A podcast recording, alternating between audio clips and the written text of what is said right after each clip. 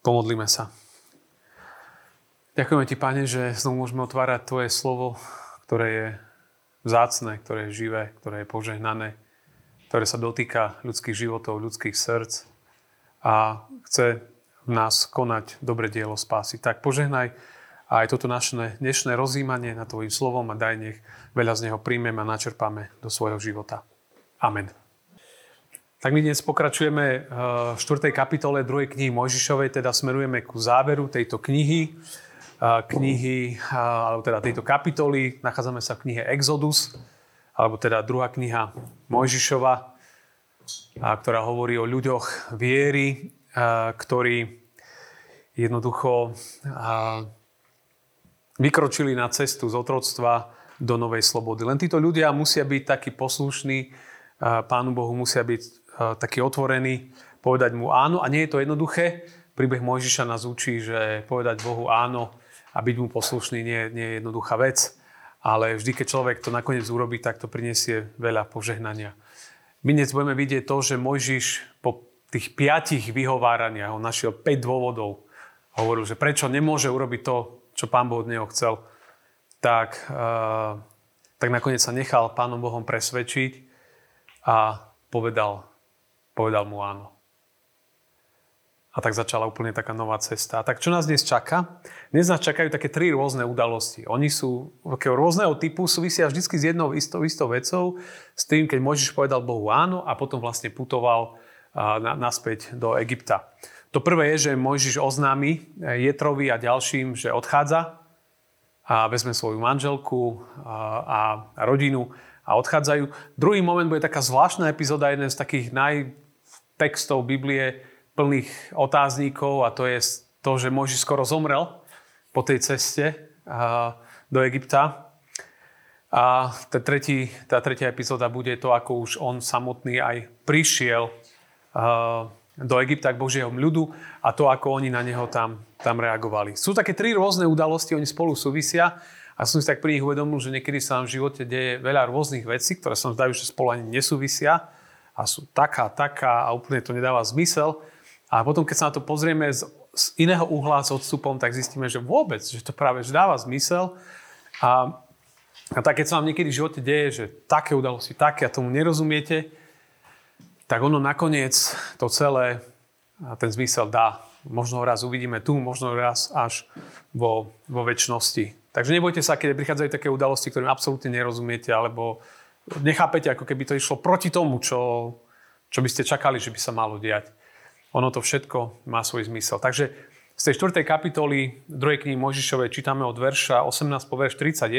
Budeme to čítať postupne, sú to 3 texty, 3 pasáže, tak začneme hneď tou prvou. A to je to, keď Mojžiš akceptuje to Božie povolanie a sme... V 4. kapitole čítame verše 18 až 23. Potom Mojžiš išiel, vrátil sa k svojmu tesťovi Jetrovi a povedal mu: idem, vrátim sa ku svojim bratom v Egypte a uvidím, či sú ešte nažive. Jetro odpovedal Mojžišovi: choď v pokoji. Hospodin riekol Mojžišovi v Midjáne: choď a vráť sa do Egypta, lebo pomreli všetci mužovia, ktorí ti siahali na život. Mojžiš si vzal ženu i syna, posadil ich na osla a vrátil sa do Egypta. Mojžiš vzal do ruky aj Božiu palicu. I riekol mu Hospodin: keď sa vrátiš do Egypta, hľaď vykonať pred faraónom všetky tie zázraky, ktoré som ti vložil do ruky. Ja mu však zatvrdím srdce a neprepustí ľud. Potom povedz faraónovi: takto hovorí Hospodin, Izrael je mojim prvorodeným synom a povedal som ti: prepusť môjho syna, nech mi slúži. Ty si sa však zdráhal prepustiť ho, preto zabijem tvojho prvorodeného syna. Tak tu bude jeden text lepší ako druhý. Takže to, čo sme minule zažili, bolo, že Mojžiš si prebojoval svoje boje, všetky tie svoje výhovorky, prečo nemôže ísť do toho, do čoho Pán Boh zavolal. No a nakoniec sa jednoducho vracia naspäť k svojmu tomu svokrovi Jetrovi a hovorí mu, že idem do Egypta pozrieť, navštíviť bratov, či žijú. Niektorí riešia, či Mojžiš mu povedal všetko, čo zažil pri tom ohnivom kríku, že tu iba verzia, že a tak idem pozrieť. Ale ono to je trošku, ten text je taký silnejší, lebo on berie všetkých. Ale sú okolo trošku také debaty, že mu nehovorí, že mal som Božie povolanie, zastavil ma Pán Boh, zavolal ma, poslal ma vyslobodiť. Nehovorí to, netvrdím, že to tam nemohol povedať. Ale je táto vec, chcem ísť do Egypta, chcem ísť pozrieť svojich blízkych. To, čo je vzácne, je Jetrová odpoveď, že choď. Že mu vlastne požehnal, choď v pokoji.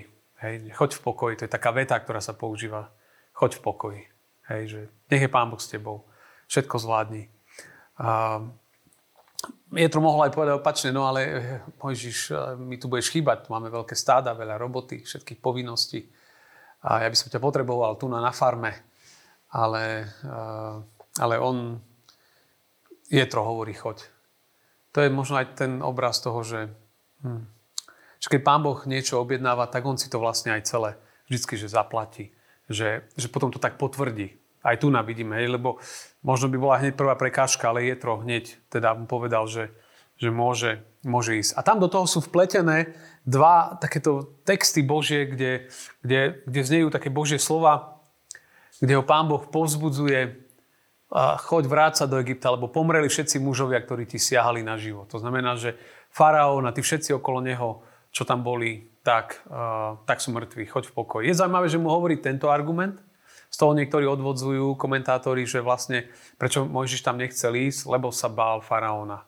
A bál sa tých ľudí, ktorí tam boli, že proste po ňom pôjdu.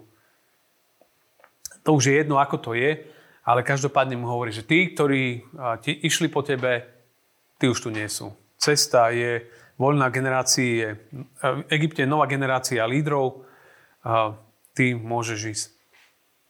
A to je zaujímavé sledovať, že Pán Boh mu potom dáva, sa vrátime k tomu, dáva ďalšie inštrukcie, že ako má reagovať. Sa vrátim k tomu textu žena, deti a tak ďalej. Keď sa vrátiš do Egypta, hľad vykonať pred faraónom všetky zázraky, hej, ktoré som ti povedal, to znamená, vysvetli mu, o čo ide, vykonaj zázraky, ale faraón bude mať zatvrdené srdce a hovorí, ja mu však zatvrdím srdce a neprepustí ľud. To je taký zaujímavý výrok. Pán Boh hovorí, že ja mu zatvrdím, hej, že dobrý Boh, čo to, hej, robí, že ako tak môže. Je to veľmi ťažké, na to sa nedá veľmi ľahko odpovedať. Ale keby sme pozerali ten kontext toho príbehu, jeho odchodu odtiaľ a celý ten zápas, tak niektorí to vyrátali jedný 9-krát, druhý 10-krát, ja som to nerátal presne, že 9-krát je napísané, že Boh mu zatvrdil srdce a 9-krát je napísané, že on si zatvrdil srdce. Hej, že faraón, že to je úplne rovnováhe, že on mu zatvrdil a on si zatvrdil. Čiže vidíme, že Pán Boh koná, aj ľudia konajú a Boh je všemohúci. Samozrejme nám to tak úplne niekedy nám to až ťažko ide, ale sú niektoré texty Biblie a ďalšie, ktoré hovoria aj, že vyvolím si, koho si vyvolím, pustím k sebe, koho si pustím a tak ďalej. Ale možno by to mohlo sme to rozumieť aj tak, že Pán Boh iba povedal, dobre, jak chceš.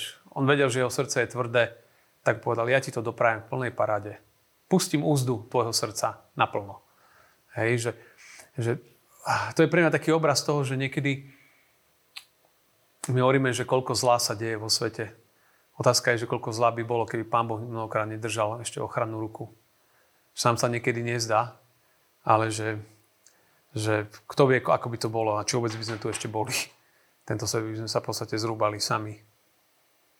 Tu ako keby mu Pán Boh iba umožnil, aby bol takým, akým bol. Ale v plnej paráde. Ešte aj viac. Hej, že uvoľnil všetky ako keby tie strážne bariéry okolo neho. A Pán povedal, žij tak presne, ak chceš žiť. A ja ti to ešte viac ti to umožním. Hej? Že naplno nech sa ukáže, naplno ukáže tvoje srdce. Čiže ja by som to možno aj tak chápal, že Pán Boh má tú moc, ale že v podstate on povedal, dobre, tak naplno nech tvoje srdce sa ukáže, aké je. Že je tvrdé a nechce jednoducho cúvnuť.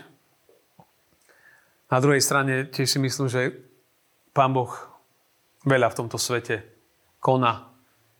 Dáva dáš aj na dobrých, aj na zlých.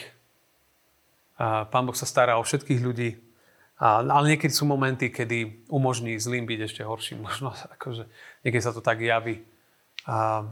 Nie je jednoduché okolo týchto textov chodiť, ale Pán Boh vedel, aké to bude. Vedel, že srdce jednoducho nechce prepustiť ľudí. A potom mu hovorí Mojžišovi, že mu hovorí taký ďalší zvláštny výrok, keď mu hovorí: takto hovorí Hospodin, Izrael je mojím prvorodeným synom a povedal som ti, prepust môjho syna, nech mi slúži.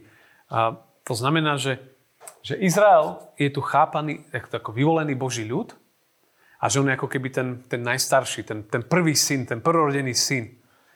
A v Jeremiáš 31. kapitole 9. verši napríklad hovorí: privedem ich vodným tokom po rovnej ceste, na ktorej sa nepotknú, lebo som otcom Izraela a Efraím je môj prvorodený. Efraím je môj prvorodený. To znamená, že Pán Boh tak chápe ten národ izraelský, že to je jeho prvorodený. A je zaujímavé, že tieto slova mal hovoriť, pretože faraónovým ušiam tieto slova zneli veľmi zrozumiteľne, lebo pre faraónov prvorodený syn bol zvláštny, bol posvätný, bol výnimočný, bol niekto špeciálny. A dokonca faraón sám seba považoval za jediného syna bohov.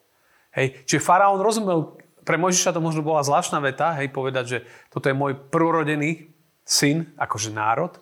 Ale pre uši faraóna to bolo veľmi zrozumiteľné, lebo ak povedal, že toto je môj prvorodený, to znamená, on tým povedal, že toto je niekto špecifický, špeciálny, niekto oddelený, niekto posvätný, niekto zvláštny.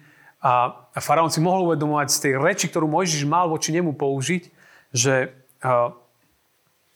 že ten národ, ktorému chce brániť odísť, je oveľa zvláštnejší, že to nie je len banda otrokov, ktorú on tam má, ale že toto je špeciálny národ, vyvolený. A potom ide, že ty sa však zdráhal prepustiť ho, preto zabijem tvojho prvorodeného syna. To sú veľmi silné slova. Ja ich možno nenechám ešte úplne vysvetlené, lebo my prídeme k ním pri 10. ráne na Egypt. Lebo tam sa toto naplní. Bude tých 10 rán na Egypt, ktoré budeme postupne preberať. A tá posledná bude, že on nikdy nechcel ustúpiť, že na vyslobodenie je potrebná smrť prvorodeného. A to je taký zvláštny už paradox, lebo v Novej zmluve tiež zomrel jeden prvorodený, aby vyslobodil. Jeho smrť priniesla vyslobodenie, to je Pán Ježiš. Jeho smrť priniesla vyslobodenie. Tu je predzviesť 10. rany. Ty si ublížil môjmu prvorodenému. Jednoducho, ty iba poniesieš dôsledky svojich činov. Že tak, ako sa správaš ty k ním, tak vlastne budeš ty niesť dôsledky. A to je veľmi dôležitý moment, že, a možno s čím z toho prvého textu, z tej prvej skupiny, že, ktorý si môžeme zobrať do svojho života, že či aj my si niekedy niekde nezatvrdzujeme pred Pánom Bohom svoje srdcia. V niektorých oblastiach. Ale či nemáme nejaké časti, ktoré možno bránime Božiemu pôsobeniu v týchto, aby nás vyslobodil z niečoho. V nejakých oblastiach, v nejakých častiach. Čiže v nejakých oblastiach nášho života. Tak to je veľmi dôležité. Možno, že tá otázka je pre nás. Či nie som niekedy ja sám niekde takým faraónom, že niečomu Božiemu bránim vo svojom živote. A že Pán Boh niečo chce urobiť a ja mám svoju cestu. Vidíme, že Pán Boh tak nejak postupne Mojžišovi dáva mu inštrukcie. Keď už Mojžiš povedal Bohu áno, potom odkryl ďalšie kroky. Nehovorí všetko, ale postupne mu odkrýva cestu. Dôležité je povedať Bohu áno a potom sa začnú odkrývať cesty. Tuná sa toto deje. Krok za krokom. No a potom, teda ak sa vrátim trošku vyššie, tak Mojžiš si teda vzal ženu i syna, posadil ich na osla, vrátil sa do Egypta. To je veľmi zaujímavé, lebo v našom preklade je syna. Všetky ostatné preklady Biblie majú synov. Je tam množné číslo. A vieme, že on mal toho prvorodeného syna, to bol Geršon. 2. Mojžišova 2.22. Tá porodila syna, on mu dal meno Geršom, lebo povedal, cudzincom som bol v cudzej krajine. Druhý syn sa narodil niekde medzi tým. Sa volal Eliezer. To je 2. Mojžišova 18.4, tam sa spomína. Druhý sa volal Eliezer, lebo Boh môjho otca bol mi na pomoci, zachránil ma pred mečom faraónovým. Čiže tam bol aj ten druhý syn, keď ste sledovali roháčka, ekumenický preklad, tak ďalej, tak tam nájdete synov. Tým, že nie je presne definované, kde ten druhý syn sa narodil, tak napríklad ten náš preklad tam nechával syna. Ale všetky ostatné preklady majú synova. Dvoch. Hej, no a áno, čiže to je veľmi taká zaujímavá iba vec na uvažovanie. A mal si zobrať aj svoju Božiu palicu, teda tú zázračnú palicu, ktorou bude robiť zázračné veci. Toho čaká neskôr. To znamená, že celá jeho rodina má ísť s ním. Keď on ide za cestou do slobody, nemá ísť iba sám, ale má zobrať celú svoju rodinu. Všetkých zobrať na túto cestu. No a teda sa vydali a už smerom do Egypta a cestou sa udiala podivná udalosť. Mojžiš skoro zomrie cestou do Egypta. To je 2. Mojžišova 4. kapitola, verše 24-26. Cestou na miesto, kde nocovali, stretol ho Hospodin a chcel ho zabiť. Tedy Cipora vzala kamenný nôž a obrezala predkošku svojmu synovi, dotkla sa ňou Mojžišovho ohambia a povedala: veru si mi ženichom krvi. Potom ho Hospodin nechal. Tedy použila názov pre obriezku ženich krvi. Výborný ďalší text. A ďalší jeden z úplne tmavých textov, aj ten obraz, ktorý to znázorňuje, tu je strašne tmavý. Už niekto vidíte, že niektorí výkladači hovoria, že ani Pán Boh to neurobil, že poslal svojho aniela na to. Že si všimnite, že tu aniel ako keby na Mojžiša zautočil a tu jeho manželka, ktorá obrezáva syna. Niektorí samozrejme riešia, že stretol ho Hospodin a chcel ho zabiť. Nie je tu napísané koho. Väčšinou sa chápe, že Mojžiša. Niektorí hovoria, že to nie je celkom isté, či Mojžiša, či náhodou nie jedného z jeho synov, lebo tam nie je to definované, že koho. Ale štandardne sa chápe, že Mojžiša. Hej. Čiže veľmi komplikovaná scéna. Nasleduje hneď po scéne, kedy Boh oznámil smrť faraónovho syna a skoro tu zomiera niekto, pravdepodobne to Mojžiš, ktorý sa povedal Bohu áno po toľkých bojoch a skoro na to doplatil životom o chvíľu.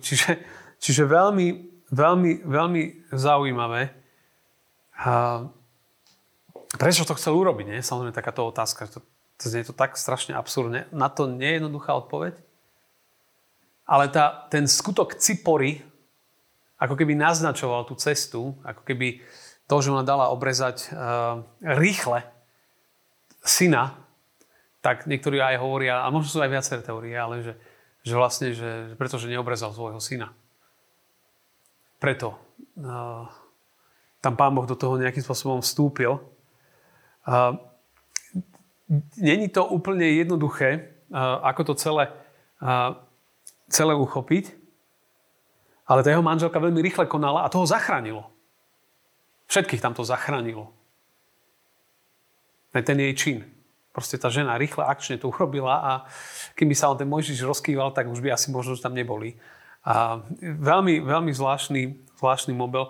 Taká ako keby zástupná obriezka, ona zobrala ten kúsok toho mesa, položila to jemu na ohambie, teda genitálie. No proste veľmi, veľmi akože...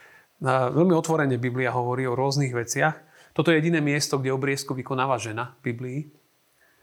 A niektorí na to tu hovoria, že tu vidíme, že v Mojžišovom živote veľkú úlohu zohrali ženy, lebo iba kvôli ním prežil.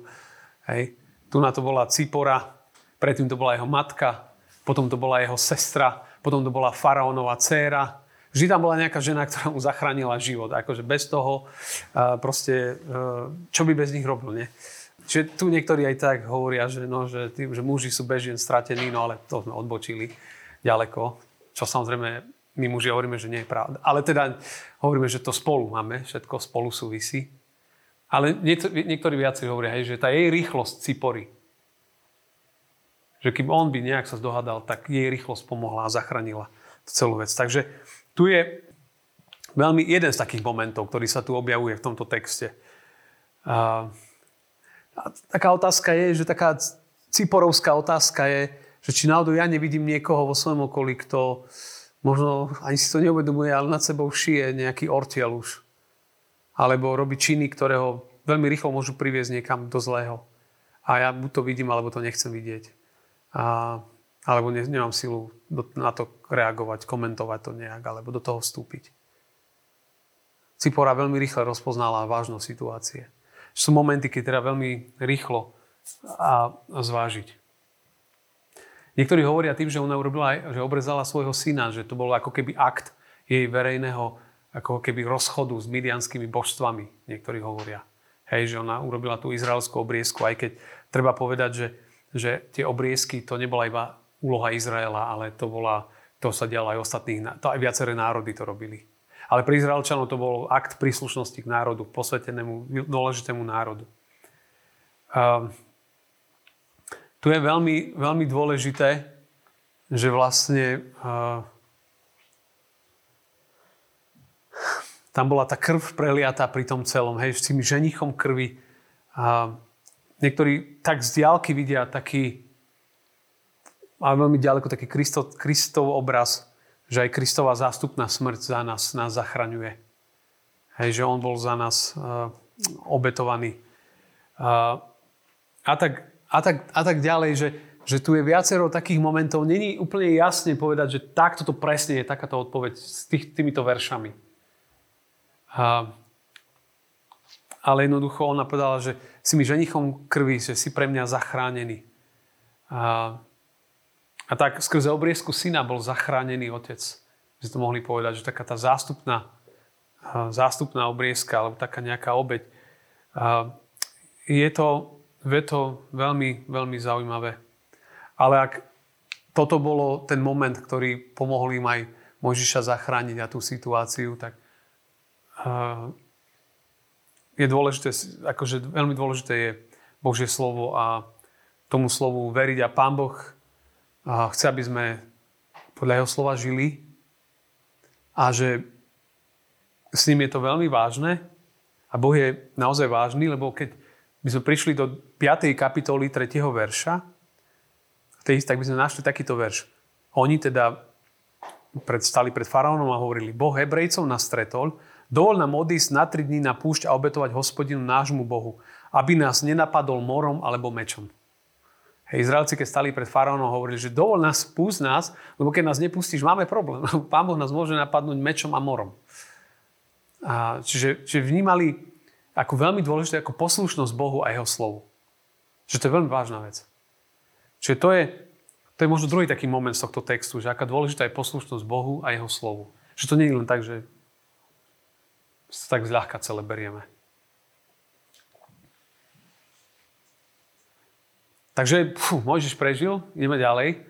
A mohli si vydýchnuť, je tretia epizóda s názvom S Áronom spolu medzi svojimi v Egypte, to je 2. Mojžišova 3.27 až 31. A tam je napísané: Hospodin riekol Áronovi: Choď naproti Mojžišovi na púšť. Ten išiel, stretol ho pri Božom vrchu a poboskal ho. Mojžiš oznámil Áronovi všetky Božie slova, s ktorými ho poslal, a všetky znamenia, ktoré mu prikázal robiť. Mojžiš a Áron išli a zhromaždili všetkých starších Izraela. Áron vyrozprával všetky slova, ktoré Hospodin povedal Mojžišovi, a robil znamenia pred očami ľudu. Ľud uveril, keď počuli, že Hospodin navštívi Izraelcov, a videli ich trápenie. Sklonili sa a kláňali. Takže ten príbeh pokračuje ďalej. Asi spomínate na jednu z výhovoriek Mojžišových, že on má problém rozprávať. Čo mu tedy povedal Pán Boh? Že kto bude jeho ústami? Jeho brat Áron. A si všimnite, že Mojžiš teda už sa poberá, ide smerom do Egypta. A ku komu Pán Boh hovoril? Ku Áronovi. Na inom mieste Hospodin riekol Áronovi: Choď naproti Mojžišovi na púšť. To znamená, že Pán Boh tam povedal: Áron bude tvojimi ústami. Mojžiš teda poslúchol a išiel. A na druhej strane Pán Boh hovorí ku Áronovi: Choď naproti Mojžišovi. A to znamená, keď Mojžiš videl a stretol Árona, tak vlastne pochopil, že tie Božie odpovede sa plnia. Že Pán Boh sľúbil, že bude jeho ústami, a tak pripravuje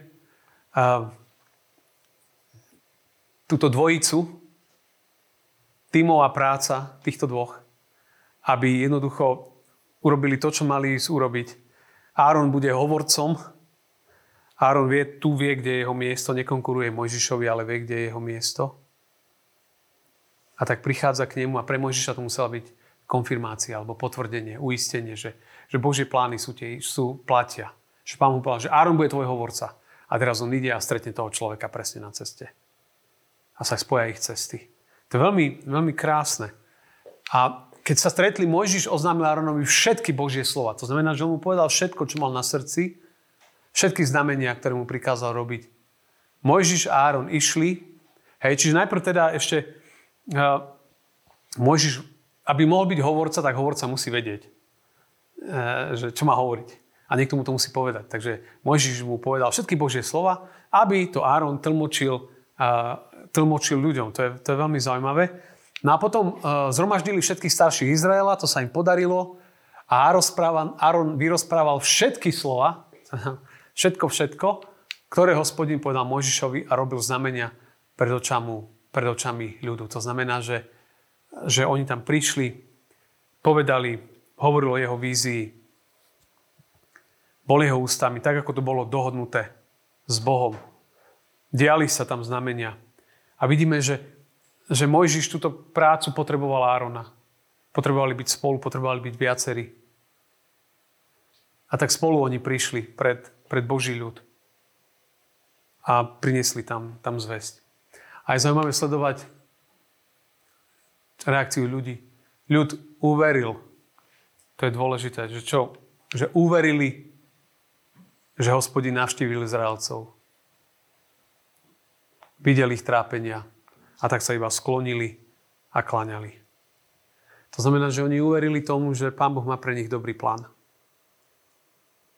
Dneska je taký pekný veršik na YouVersion. A len dobrota a milosť bude ma sprevádzať po všetky dni môjho života. Len dobrota a milosť. Hej, že tie Božie zasľúbenia sú áno a amen. Len dobrota a milosť. Sú veľmi silné slova. A človek, keď mu uverí, tak tomu dáva úplne takú novú víziu pre život. Ľud uveril, keď počuli, že Hospodin navštívil Izraelcov a videl ich trápenie. Po tých rokoch zrazu príde niekto a povie, prichádza čas milosti. Končí otroctvo, ideme do slobody, ideme do nového života. Oni tam boli 400 rokov zajati, 400 rokov zle. Zrazu príde niekto a oni uverili tomu.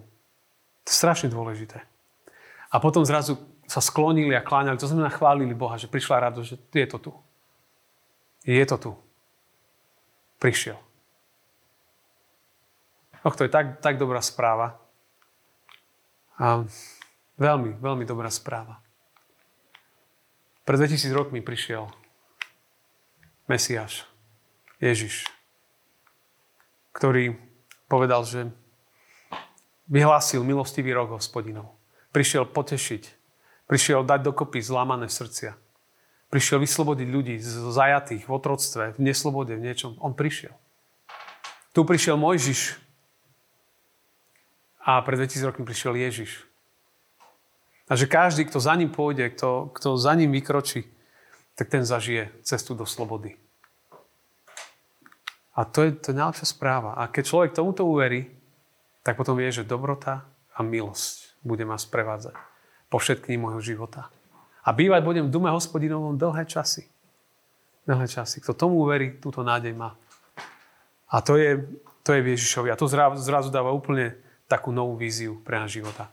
To som vám chcela aj odovzdať, že Boží plán je dobrý. Len dobrota a milosť. Amen.